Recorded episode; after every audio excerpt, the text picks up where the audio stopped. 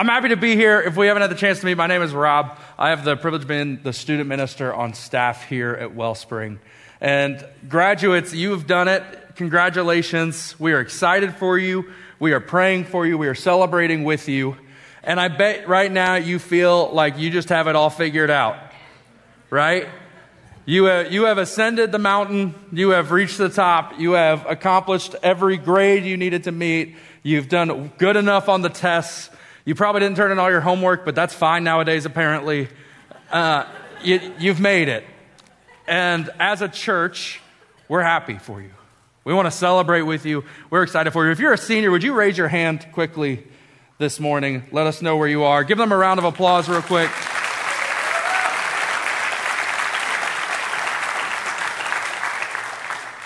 So, for those of you who know me, you know that I've been on staff here at Wellspring for four years now, almost four years.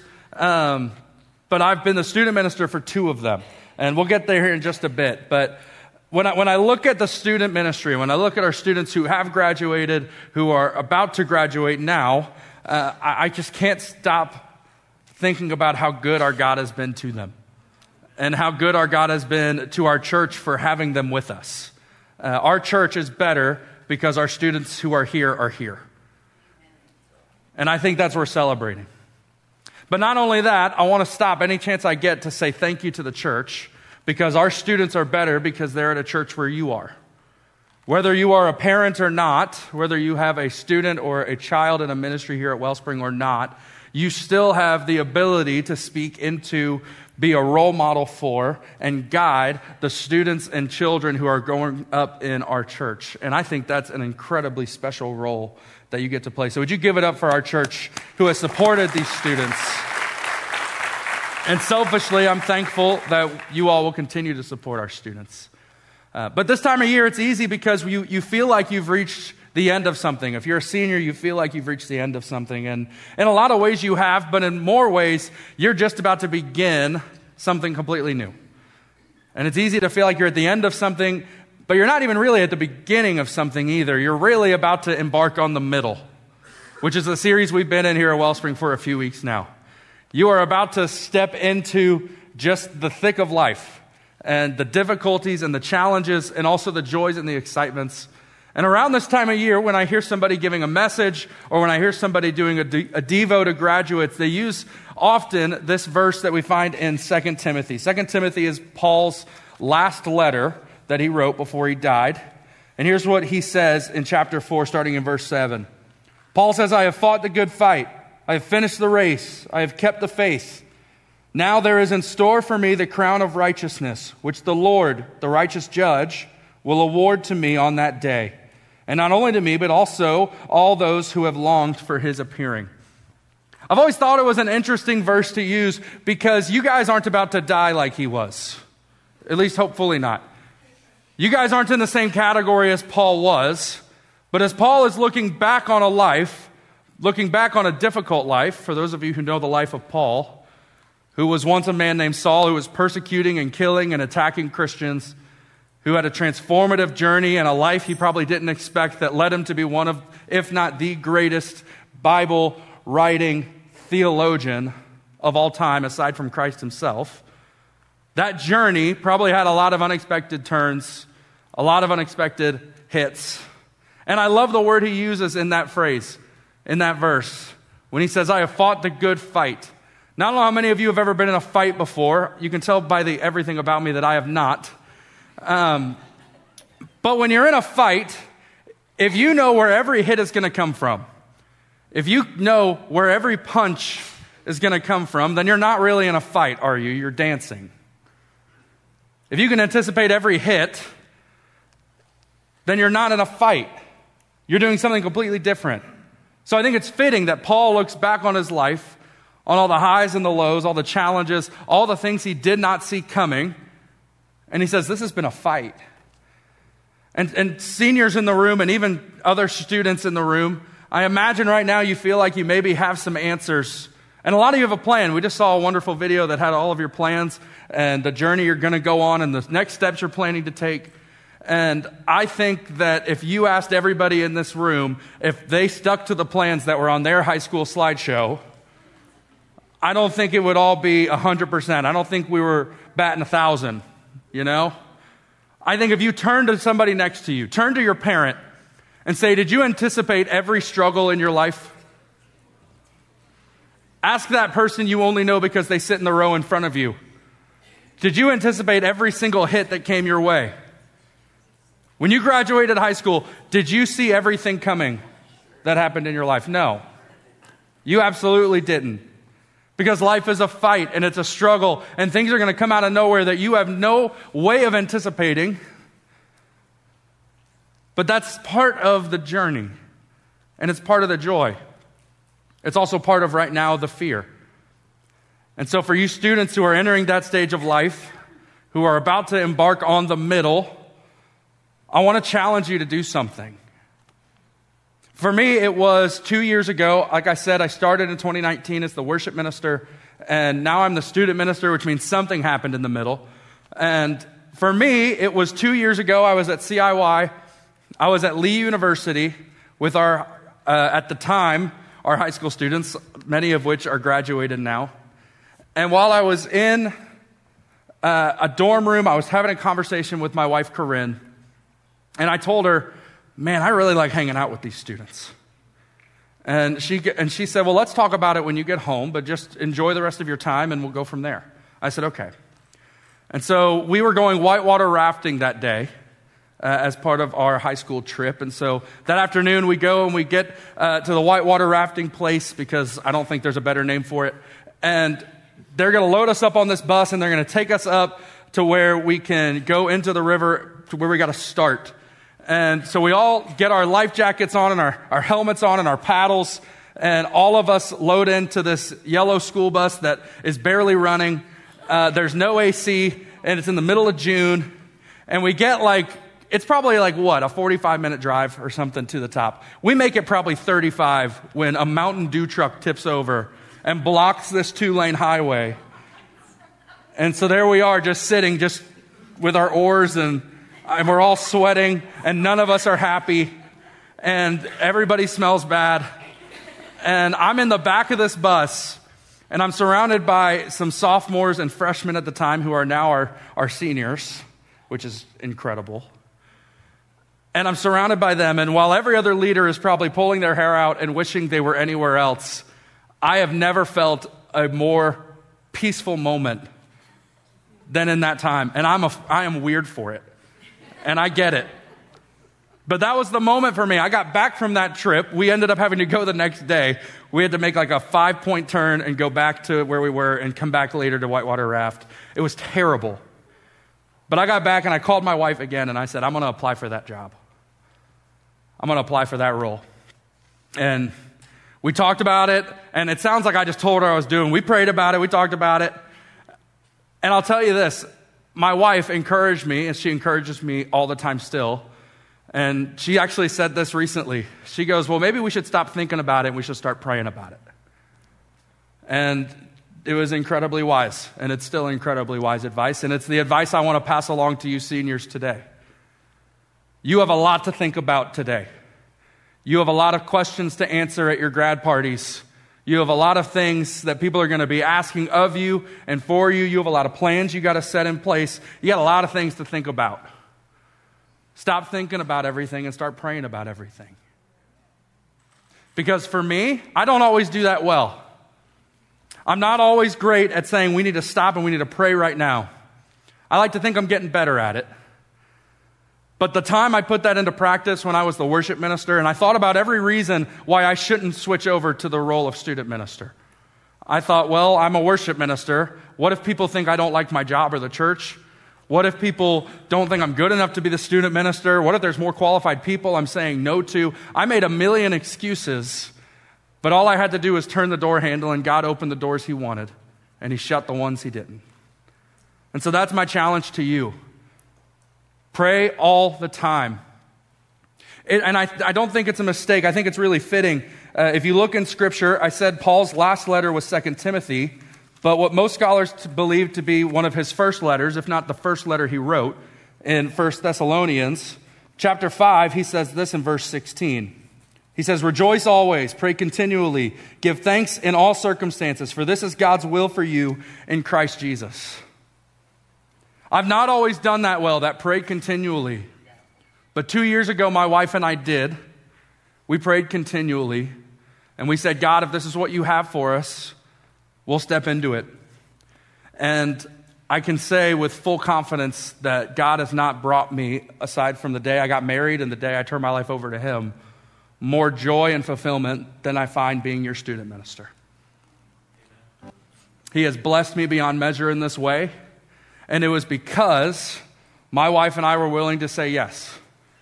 We were willing to say we had a plan, we had an idea, we had all of our things we were committed to, but God said, I think you should do this. And we prayed and we prayed and we prayed, and we moved from our plan to His. And there's going to come a time, if it hasn't already in your life, where you're going to have to decide Am I willing to step away from my plan for His? And for all of you, students, adults, parents, grandparents, I'm telling you, when you say yes to God, on the other side, there is goodness and faithfulness from our Father in heaven. And there is great peace and joy that we find in it. So pray without ceasing because when I did that, I got to be your student minister and it's been the best. And I'm very proud of you. I'm very excited for you. And I know all of you are going to do great things. Pray without ceasing. That is the advice. And so we want to start that off. So if you are a graduate, would you please stand and come up to the stage? You can do it. Don't leave me hanging. Come on up. Come on up. I actually messaged them. They're coming up. Give them a round of applause as they do. I messaged. So we sent a message out earlier in the week to ask them if they'd be at both services because I said, you know what they would do to me? They would just not show up. So I looked dumb up here asking them to come join me on stage. So you guys just get in the line here. And here's what I'd like us to do uh, I want you to remember a few things. A, remember that you are loved by your Father in heaven greatly, no matter where you go. Remember that our God has blessed our entire world with people who want to follow Him in a global church so there's always going to be a place for you. But never forget that you have a place here, wherever you go, and that every family and parent and friend, we're all praying for you. We're all joining you in this new journey. And no matter where you go, you have a home here. So, church, would you extend a hand out to join me as we pray over these graduates who enter a next step in their journey? Father God, what a joy it is what a joy it is to see your plan unfold.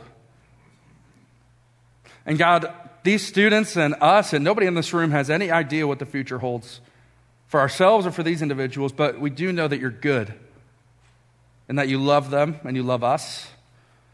So, Father, I pray as they embark on something new that you would give them a peace that surpasses understanding. Give them a peace that doesn't make sense because it doesn't come from the world. It doesn't come from within, it comes from you. God, for each student on this stage and off this stage who is moving on to a new chapter, God, would you embolden them? Would you give them courage to step off their path when you call and help them walk with you? And God, help them know that wherever they are, you're right there with them. And they are loved, valued, and have great purpose. We love you. It's in Jesus' powerful name we pray and give thanks. Amen. You let them know one more time how much we value them. You guys can.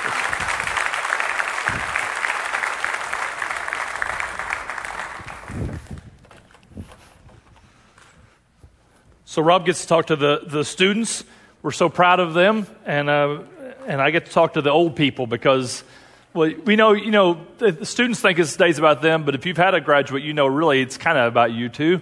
So I get to talk to the older people, primarily, not just because I have more gray in my hair than Rob does, but primarily because I was also on that bus that day and had a very different experience, I think, than he did. I did not feel any kind of calling uh, that day. So uh, that's why I get to talk to the older folks, I guess. So in Titus chapter 2, uh, Paul gives a, a great picture of what it means for the older generation, a responsibility that the older generations have to pass on to the younger. And I think that this is going to be helpful for us, whether you're a, a parent of a graduating senior this year, whether you have children coming up behind who are not yet seniors but, but are growing into that, or whether your, your kids are grown, you have graduates, or if you don't have kids, And you have the responsibility still to impact the next generation coming along behind through the school, through your neighbors, through your nieces and nephews, all of that. It really applies to all of us here. But Titus gives us a good picture of what that looks like. Titus 2 says we're to exercise self control, be worthy of respect, live wisely. We must have sound faith and be filled with love and patience. And, and I think that verse is chocked full, so I want to use it as a, as a bit of an outline for where, what I'm, my remarks for today. And I want to start with the idea of exercising self control. This is, this is, especially important if you're a, a first time parent of a graduating senior. Now, if you've had uh, kids who graduated, now you have got one, but they're the third one or fourth one, you're old hat. But for the rookies, you need to pay attention to this because there's going to be opportunities for you to exercise self control that are really key over these next couple of months.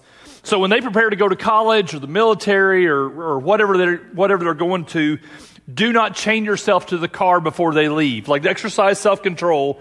Don't, don't give in to that urge. Um, don't, don't ask to move into the dorm with them as their roommate. That's a bad idea. Don't print up a t shirt with either of your pictures, your faces on the front of the t shirt. That's just a bad idea. Exercise self control. If you exercise self control, that will help you with tip number two be worthy of respect because you can't have respect with their picture on, on your t shirt. That's not going to work. But before we leave exercise control, let me say a bit more about that uh, today. These next several months, for you especially, are going to be filled with lots of tasks, lots of emotions, and not a lot of margin. And that's a recipe uh, for some difficulties that come from having all three of those together. So, if that's true, and it likely is, uh, I want to help you be prepared for the difficulties that those things bring. Psychologists tell us that we should halt if we're hungry, angry, lonely, or tired. And you will be hungry, angry, lonely, and tired a lot over these next couple of months. And so it really is key that you follow Paul's words to keep your head in all situations. You've got to, you've got to be mindful of that as you be self controlled. Second, the verse tells us to be worthy of respect. I think it's interesting that the, the Bible's take on the role of the influencer and how the Bible approaches influence. It never calls for a heavy handed leadership style. So the Bible tells children to honor their father and mother. It never tells father and mother to demand honor from them. The Bible tells spouses to give each other love and respect, even submission, but it never tells spouses to require that of the other one. The Bible tells us to pray for governing officials and to give them respect and obedience. It never requires or, or demands that politicians demand obedience from their constituents. It's always on us to give that, not to demand it. And here, the Bible says that we're be worthy of respect. The onus is still on us. It's not something that gets demanded from them. I, I found a quote recently that talks about uh, the interaction between generations and how, how one looks at the other maybe a little disrespectfully. And I thought it'd be helpful for this moment in the, message See if you can tell where this quote comes from. It says, The children now live, now love luxury. They have bad manners. They have contempt for authority. They show disrespect for elders and love chatter in place of exercise. Children are now tyrants, not the servants of their household. They no longer rise when elders enter the room. They contradict their parents. They chatter before company. They gobble up dainties at the table, cross their legs, and tyrannize their teachers. Any guesses where that quote comes from? Socrates, 400 years before Jesus. This is not a new problem, right? Or if you're of a certain generation, Socrates, but that's only a few of you who will recognize that name. Uh, that's, that's a whole different issue. There's always been a generational battle. This is not new. And, and the generational battle lines often find themselves on the older generation thinks the younger one's disrespectful, the younger generation thinks the older one's out of touch. This is not a new thing. But Scripture cuts past that. Scripture says you be worthy of respect. Don't demand it, don't require it. You be worthy of it. So if you have a graduate or a near graduate, you have been experiencing and will continue to experience the natural pulling away towards independence that comes at that age. And you want that because we, you and I all know examples of, of people who have never pulled away in, towards independence from their parents, and it doesn't end well. You want them to do that. But independence and disrespect can often look an awful lot alike to the recipient, to the parent. So you be worthy of respect through that period. Third, Paul tells us to live wisely. This is another common theme in Scripture, and it really plays itself out well as an older generation to the younger. Live wisely. This will serve you well, graduating parents, in the coming days. Ephesians 5 says, Be very careful then how you live, not as unwise, but as wise, making the most of every opportunity because the days are evil. Therefore, do not be foolish, but understand what the Lord's will is. If you're a parent of this year's graduates, you are painfully aware of the reality that faces every parent behind you. Whether they're a parent of a teen, parent of an elementary student, parent of a, a toddler or preschooler, baby even, and that is that you and I are only given so many opportunities with our kids. So make the most of them. You know, my youngest daughters, I have four daughters, two are out of college, the other two are just finished their junior year of high school. And I remember when Lauren and Emily, my older two, were at this stage where they were finishing their junior year, it hit me that all of the lead blockers are out of the way. Like you watch seniors go through the last event, the last choir, the last performance, the last uh, situation, in graduation, even as a culmination. And every time they go through their last, you realize that's one more last out of the way before my kids get up on deck. And so graduation this week was the last, last event before now they're in the queue and they'll be seniors. And a year from now, I'll be in the seat you're in. And I'm painfully aware that we need to make the most of every opportunity. Because a year from now, my girls will be getting ready to go off to stupid college, and I'll be the ones in your seat, and we've got to, we've got to be ready for that together. You know, the end of this verse says that the culmination of making the most of every opportunity is that we understand what God's will is. And it even alludes to the idea that not understanding God's will is foolishness. Like there's a connection between being foolish and not understanding the will of God. And it's in moments like graduation, these turning of the page moments, these, these markers of time moments where you really got to decide, you're forced to kind of decide what God's will is for you. And that question becomes even more focused. I mean, graduates, how many of you are sick of the question, what are you going to do next year? Where are you going to go to school? What are you going to, what are you going to major in? What's your, what's your plans? Transitions force us to answer those questions What is the Lord's will for me? And because we have options, graduates are asking, What, what career am I going to pursue? And parents are asking, What does an empty nest look like? What's life going to be like with them out of the house? And grandparents are saying, Don't worry, they're coming back. Don't worry. A, they'll bring more with them when they come sometimes, right? So live wisely. Live wisely because we have foundational questions to answer Foundational questions, no matter what stage you're in, whether you're a, a, graduate or whether you're a parent of a graduate, we all have foundational questions to answer. I saw this list recently and, and I wanted to share it with you today, so I marked it in my notes to, to, to bring up today of the questions that we ask. So, so teenagers are asking the question, who am I and what, who am I becoming? It's a question of identity. And you guys, uh, if you're a teen in the room, you, you know that that question of identity is so central to where you're at right now in your high school years. Then in the 20s, you ask the question, what will I do in my life? It's a question of purpose. You know, where am I going to go? What's my career going to be? What, who am I going to marry? Or how's that going to work? And you're, you're thinking, who am, I, who am I going to do with my life? In your 30s, you ask the question, how do I manage my responsibilities? So you've made some decisions with your identity in your teens and in your 20s, and now how am I going to manage all that? It's a question of priority. You can't do everything, so you're, you're choosing how to manage the increased responsibilities you have. In your 40s, you ask the question, How do I feel about the person I've become? It's a question of alignment. So I made these decisions in my teens and 20s, and now I'm managing them, but now I've become something. Is this what I even wanted to become? Does it align well with who I wanted to be? In your 50s, you ask the question, Have I reached my ceiling? It's a question of significance. And you see people wrestling with this, going buying Corvettes and having you know new, new midlife crises and all these things they're trying to wrestle with. Have I, have I, have I topped out? This path that I'm on, was it the right one? In your 60s, you ask the question, where's my place? Because a lot, of the, a lot of the opportunities that went to you when you were younger are now going to someone else who is younger. And so it's a question of identity. Like, is this, where do I fit now? How does this work as my life is transitioning?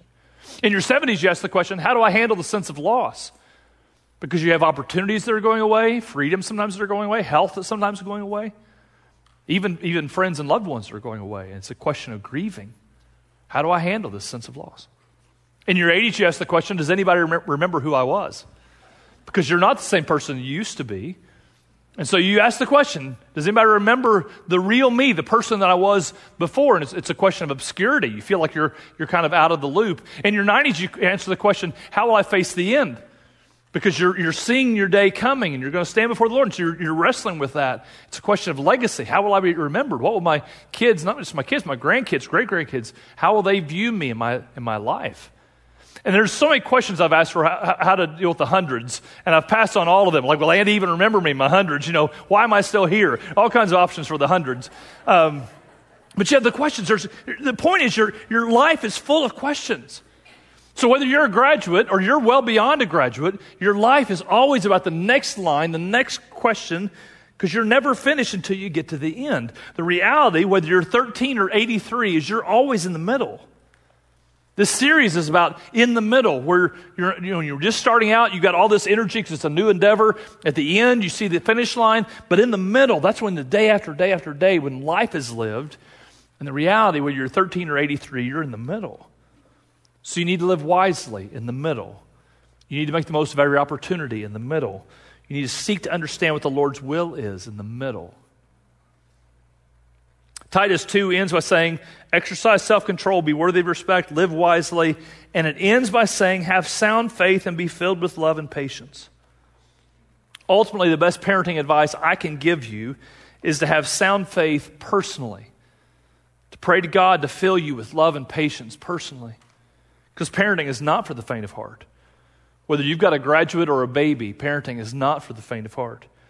And there have been times over the last 24 years as a parent with each of my girls that I have beamed with pride at the great parenting job that I've done on display in those girls. And there have been times over the last 24 years with each of my girls when I've been over my head and felt like throwing in the towel. Parenting is not for the faint of heart. Parenting is quite possibly the best example I know of of in the middle. You're constantly in the middle with these children that God has placed in your life. So if you've been given the responsibility to shepherd someone from the next generation, whether they're uh, a baby or a teenager or, or you know, whether they're biologically yours or you've adopted them or you just pretend that they're yours and they're not related to you at all, there's, there's few things you can do that are more positive for them than to have a sound faith personally.